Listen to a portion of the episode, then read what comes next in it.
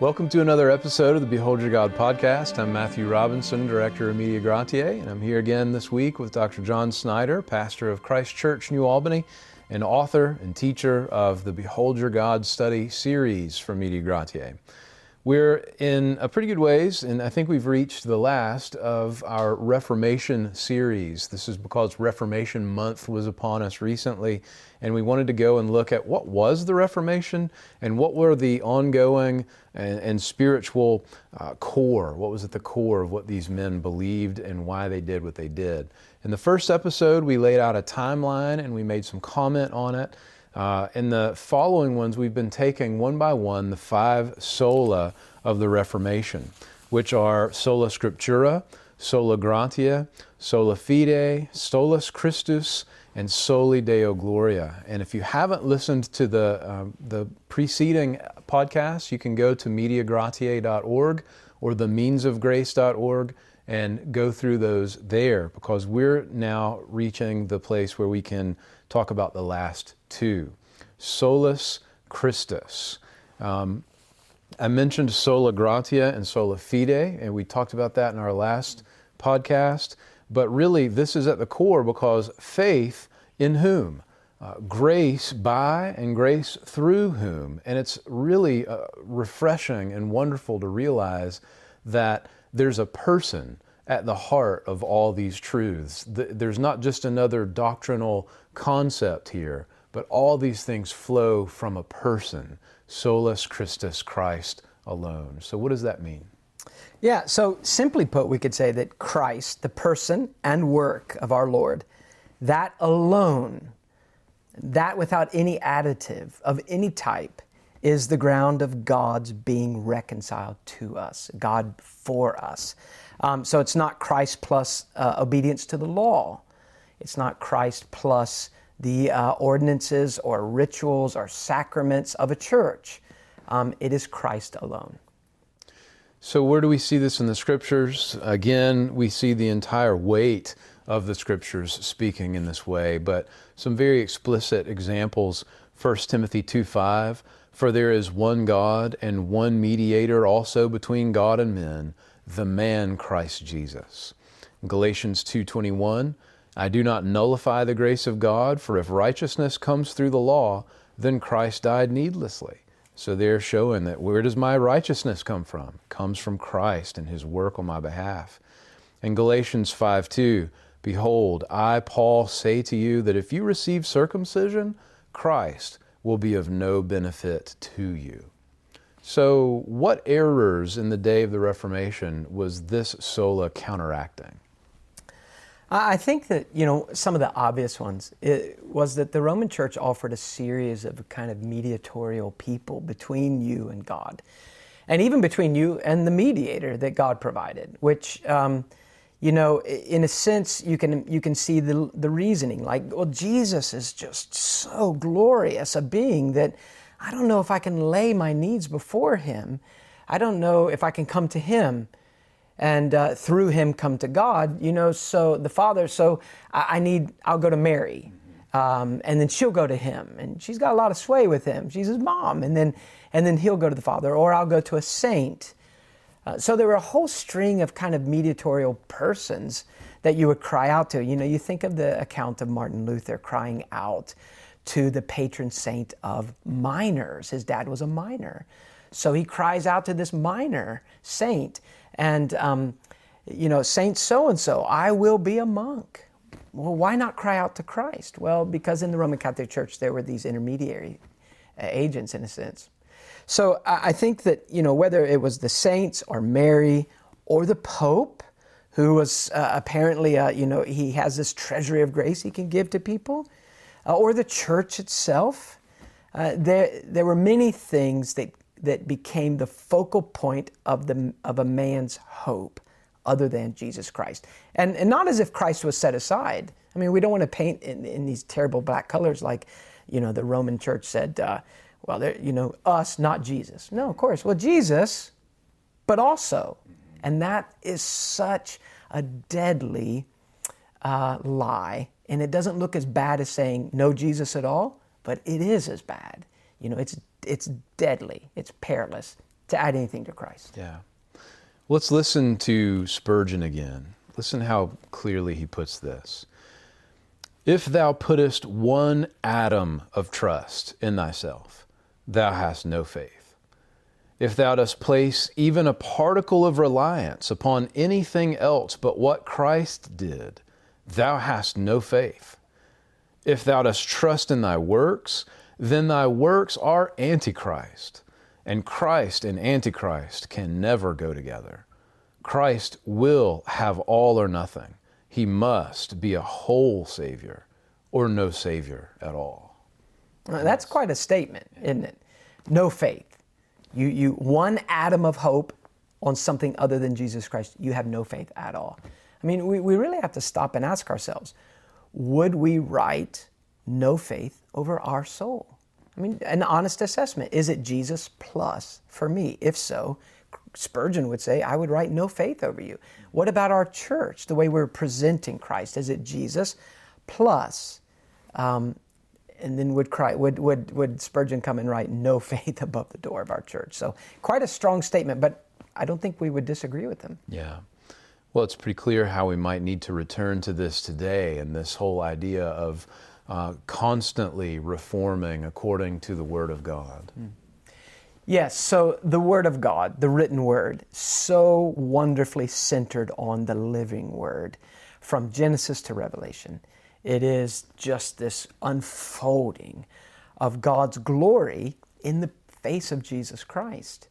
So all, all our hopes are there, all the dread that the sinner has is in Christ. And, you know, everything, uh, you know, we talk about this a lot with doctrine. Christ is the great hub of the wheel, and every great truth in Scripture, you know, it's connected to Him. And that's why we love those scriptures, not only because they're in the Bible, not only because the men we admire love them, but because they are so intimately connected with our Lord. You know, Christ alone, Christ, solus Christus, okay, forget the Latin, just Christ alone. In a sense, throughout the centuries, that has been the distinguishing mark of every believer, no matter what race, what nation, what language, no matter what time, even in a sense, what, whatever church tradition. The true believer, even if he's got bad theology, from the heart erupts this statement over and over. For me, it's Christ alone. And, you know, so I, I think of a, a, number of ones that we admire. You know, Samuel Rutherford in prison for being a preacher and uh, standing against the errors of his day. And he writes in, in a letter from prison and says, Oh, what an only one is this Jesus. In another letter, he, he kind of makes up a word. He says, We would, uh, or I would omnify him, not magnify, omnify. It's, I, I don't, I don't want to just make him appear as great as he is. I have to show you that there's just nobody else but him. He's everything. But I mean, that's not just sentiment.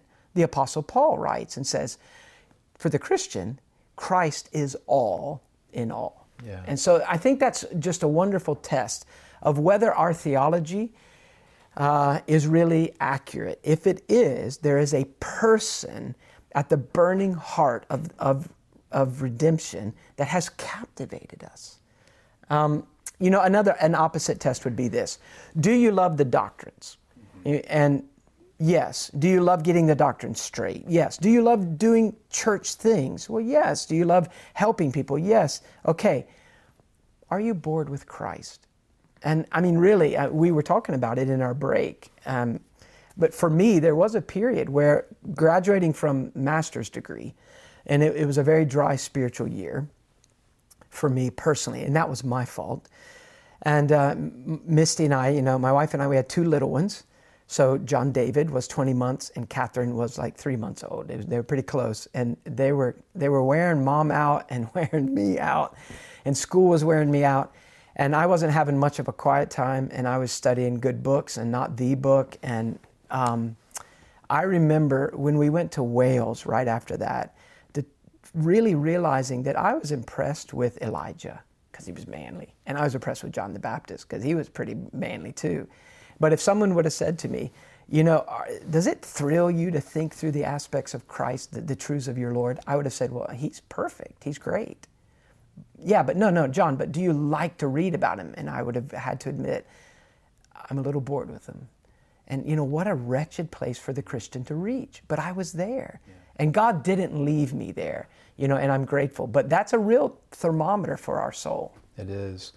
You know, you, we both grew up in and around church, you in the Southern Baptist Convention and me in the Presbyterian Church of America. And so we heard about Christ and we understood how he works formulaically. Uh, eh, how, where does he fit in the formula? Uh, from maybe birth, right? Yeah. So I, neither one of us would have said, well, there are lots of ways to God. I mean, we know, no, it's Christ alone. And we knew even the mechanics of how the gospel works in Christ. Uh, but it, we were both much older when we were actually brought to a living faith because we encountered and had to go and do business with the person of Christ, not just the way he fits in the theological formula as the solution, right? So man's over here, God's over here, there's a big gulf. How do we get there? cross goes across at Jesus, right? I get that formulaically. But who is he to you? Is he precious? Is he really uh, the, the one uh, in whom all of our hope truly is uh, on a daily, ongoing basis? I also think that it's a good challenge for our listeners and for us, uh, not just to think about it for our own souls, but to think about it for the souls of a lost and dying world that we need to uh, run this flag up the pole and we need to loudly proclaim because uh, you know Christ has died for those among every tribe, tongue, and nation, and that includes uh, some who right now are Roman Catholics, and Rome has not changed. Rome still teaches that it's Christ plus the sacraments, it's Christ plus the tradition of the church, it's Christ plus membership in the church, and all of the things that come through that that saves you. And you have a good news that you can go and share with people who are in the Roman Catholic Church. Uh, and that is Christ alone. That is uh, the gospel and, the, and it is good news. I think of another people group too, our, our friend Conrad Mbewe, who uh, ministers there in Zambia.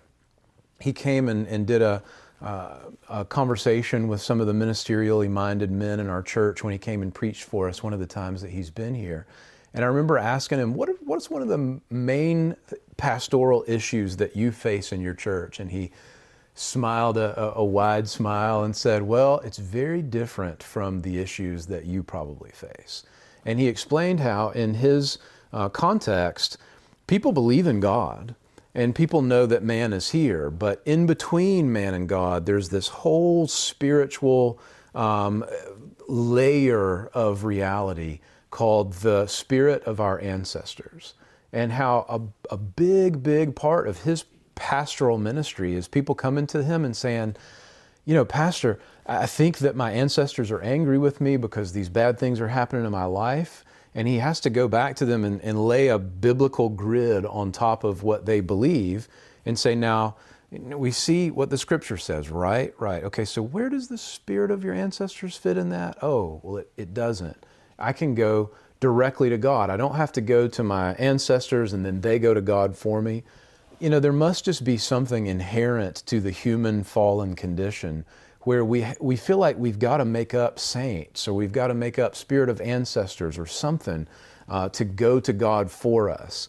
Uh, another reason we've got to lead with this wonderful banner is that there, we have good news for people who are thinking like that, that we really do have access to God through Christ alone.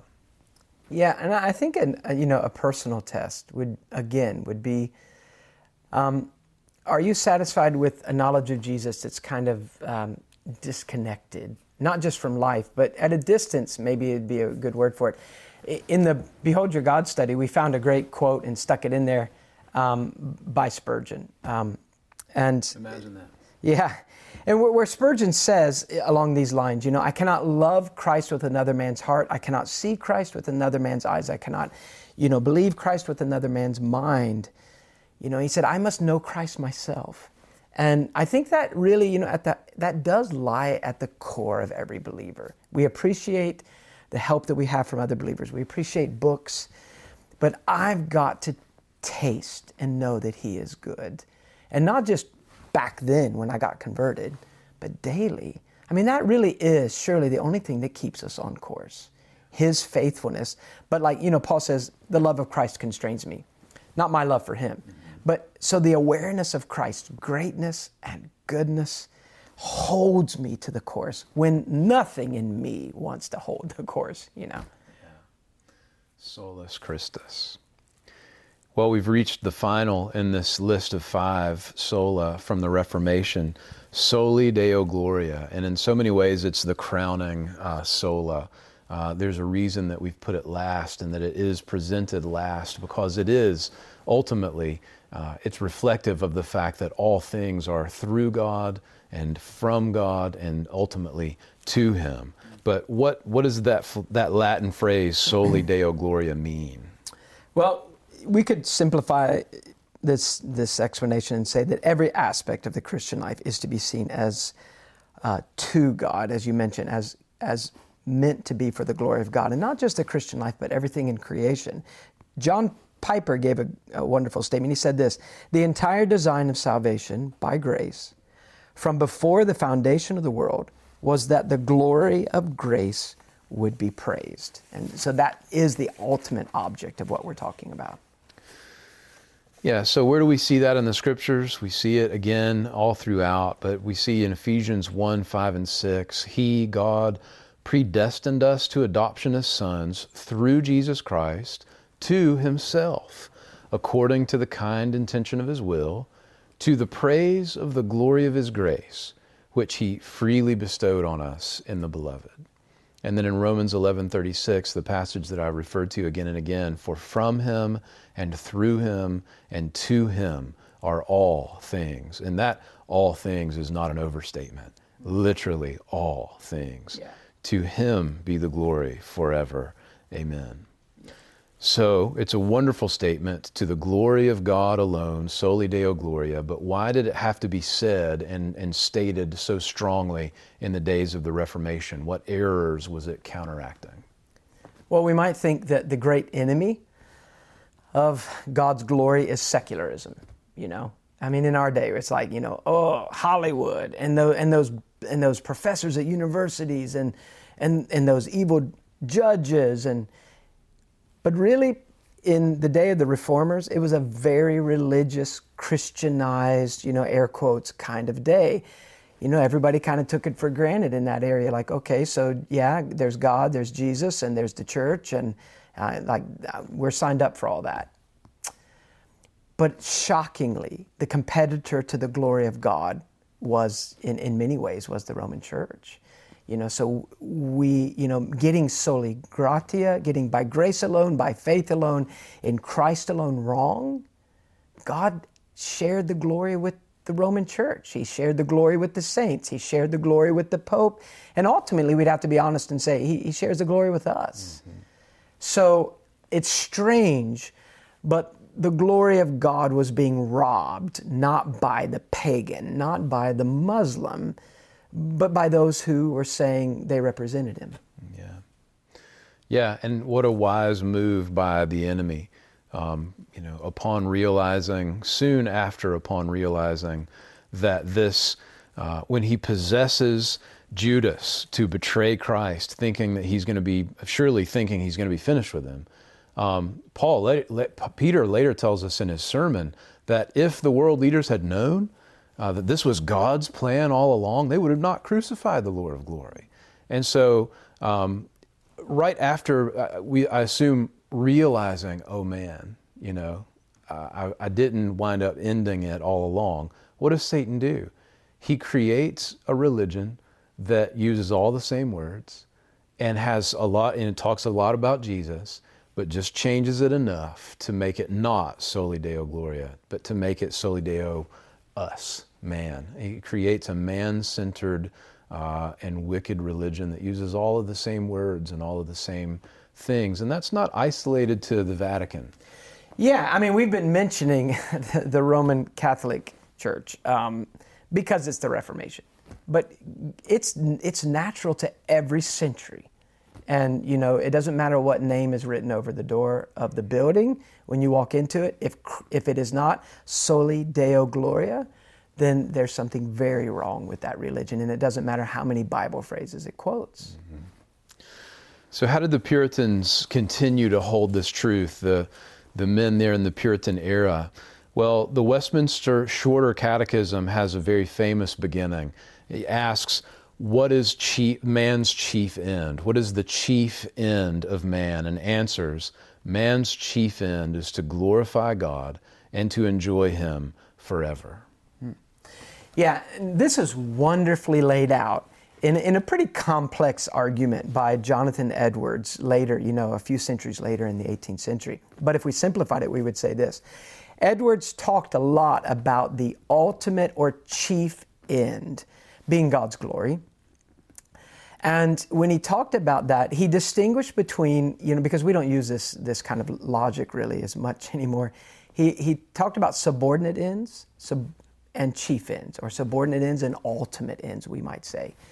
Now, a subordinate end, that is, there, there are many things in our Christianity that are wonderful. There are many worthy things to do, and the activity itself is good and pleasing to the Lord. Or the gift that God gives us is good in itself. But if we disconnect that from its ultimate or chief goal, these subordinate ends lead to something greater than themselves. Disconnected from that greater end, they have value, but not nearly as much as they have when you plug them into the great scope of God's work and you realize, you mean my forgiveness, as sweet as it is, that I wake up every morning and I'm, I'm aware that I still have shame and guilt and sin, and yet it has been placed upon Christ and it's washed. Or, you know, or the gifts that God gives us, family, friends, church, whatever, the scriptures, or the things that I'm doing that are good in themselves because it's an act of obedience. You mean that all of these, as wonderful as they are, are exponentially more wonderful because I plug them into the scripture and I realize it's all leading to the ultimate uh, glorification of my King. Yeah. So it's not just that the thing is precious, forgiveness. It's precious because my forgiveness is going to be like one of the, a great beam shining on the perfection of my God. And so that makes it so much more sweet to the believer. Yeah, absolutely. You know, one of the another way that uh, theologians have used terms to say the same thing is uh, proximate ends and remote ends, or proximate purpose and remote purpose. And so, to use a, a sports analogy, the proximate uh, goal of the offensive line is to get a first down, right? And you have to work really, really hard to get that, to accomplish that proximate or close purpose. But there's a remote purpose behind that as well. And that's to one day, you know, win the Super Bowl. You want you have to get the first down so that you can win the Super Bowl. If you don't, you don't win you don't get the remote. And and that's helpful for us, I think, to think about how, look, we're down here working out our salvation with fear and trembling. We are working through these things, laboring to lay hold of Christ every day, and that is the, the, the, the proximate end. That's the close end that touches us. But it's so sweet and helps me so much when I'm fighting for that first down, so to speak, to remember that there's a Super Bowl here. You know, there is a day, a great capital D day that is coming when everything is going to be consummated to the glory of God. And it helps me to see, you know, that my salvation is from him. My salvation came to me through him. But ultimately, my salvation, which I'm working out in fear and trembling now, will be to him on that day. And it will wrap itself up in the greatest end that there could possibly be, which is to glorify the one who's most worthy of glory. Yeah, that's a really good illustration. And for those of you in podcast land, that is the first time I've ever heard Matthew Robinson use a football illustration. I just I have a wife and a son who is crazy into football. Because Matt's family, they're pretty sports minded. But yeah. but Matt's just being sweet. And there was no skateboarding the illustration that I that's could really true. use for that. So. I wouldn't understand it if you so how do we need to return to this in our day? Well, again, um, it's easy to embrace the first four solas and do it all for me. I mean, the, the enemy would say to us, sola scriptura, great, you know, sola gratia, sola fide, solus Christus. Man, you got it now, you know, and, and it's all about you. And, you know, and then it gets warped. And we don't want that. We don't want to miss the sweetest part that, you know, that it's all leading to something bigger and better than just my individual rescue. And so I think that we, you know, we think of the gifts that God gives us, the, the pardon of our soul, justification, the, um, the ability to do good to souls around us in evangelism or in loving each other. And the, you know, we think of all the many sweet things we have, but they are all so much better if we understand that they're part of Christ's exaltation. But one other thing I think that's really helpful with this is uh, if we can think of it as a destination. If you know the destination and you set off on the journey, and so, you know, with us, we have our iPhones or whatever, you know, that, that, that our GPS. You may make a couple wrong turns and, and de- get some delays that were unnecessary. Like in the Christian life, we disobey the Lord sometimes, and there are some diversions, and, and God lovingly disciplines us and brings us back on. But, you know, we've not been on the straight path perfectly. But if the goal of every one of our decisions could be, but I, whatever I'm supposed to do, I want it to be for the glory of God. You may misunderstand scriptures. I mean, you think, uh, like as a younger Christian, how many times we did things that we thought would be really pleasing to the Lord, but it really wasn't what the Lord wanted. But if that is the goal, it's like I feel like it's like a it's like the magnet. You know, it does hold us to the course, even when there are inconsistencies in our theology, inadequacies in our response, you know, uh, immaturity in our grasp of Scripture. But the heart of the believer is bent in the same direction that God's heart is bent. Uh, you know, as you've said before in a podcast, like God has birthed in us a desire for His glory. And that holds us. Even when my immature understanding of Scripture sometimes leads me to some stupid things. You know. One of the things that we love about going to conferences is being able to interact with people who have gone through the studies that we produce or seen the films that we make and hearing feedback from them about how those projects have impacted their families, their small groups, and their churches. Eventually, we started asking them if we could record their stories so that we could share those with you.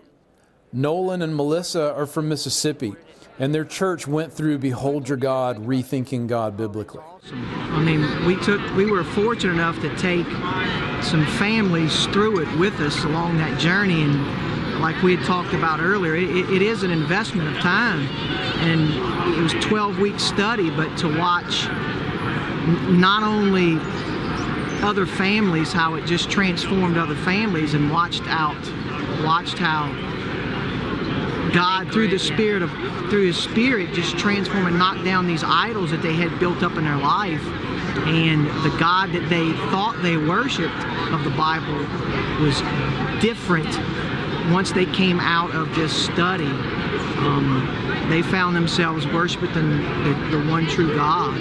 Um, and just the theology and the doctrine and watching it change these people's lives was uh, something I don't think we'll ever forget.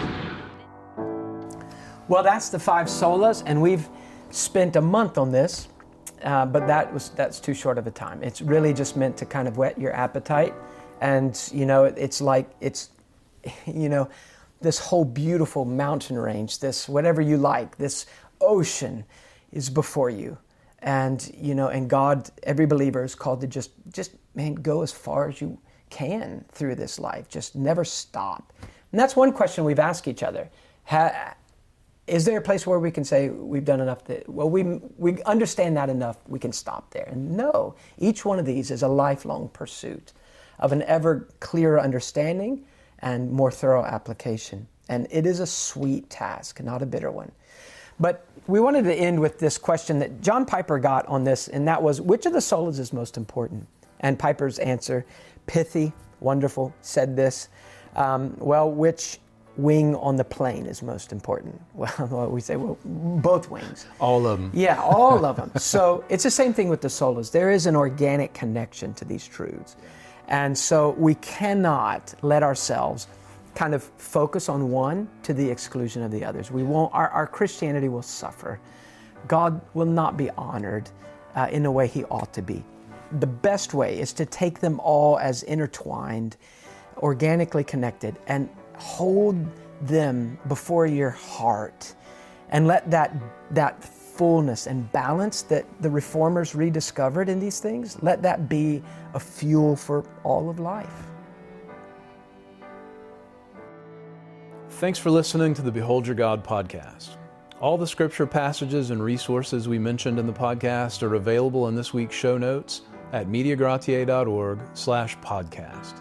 That's M-E-D-I-A-G-R-A-T-I-A-E dot O-R-G. You can also get there by going to the meansofgrace.org. You can watch the podcast there through our YouTube channel or subscribe via iTunes, Google Play, or anywhere you get your podcast feed. The Behold Your God podcast is a production of Media Gratiae. If you're unfamiliar with the Bible study series, documentaries, and other multimedia projects that we produce, let me invite you to have a look around for materials that you can use in your church, small groups, Sunday schools, or family worship at MediaGratiae.org. If you're one of our monthly supporters, jump over to MediaGratiae.org where you'll find the link to this week's Supporter Appreciation episode. This is weekly bonus content that we produce as just one tangible way to say thank you to those of you who believe in what we do and come alongside of us monthly to help us continue doing it. If you're interested in becoming one of our supporters, whether that's through a one time gift or a monthly commitment of any amount, visit MediaGratiae.org and click on the donate button. Once you've done that, we'll get in touch and we'll give you access to our whole library of supporter appreciation material just shortly after. As with everything that we do, we never want finances to be a legitimate barrier between our content and those who would benefit from it. If that's you, reach out to us at info at mediagratiae.org. We'd love to hear your feedback there on this episode, questions, comments, or any other subject that might be on your mind. Thanks again for listening, and we'll see you next week.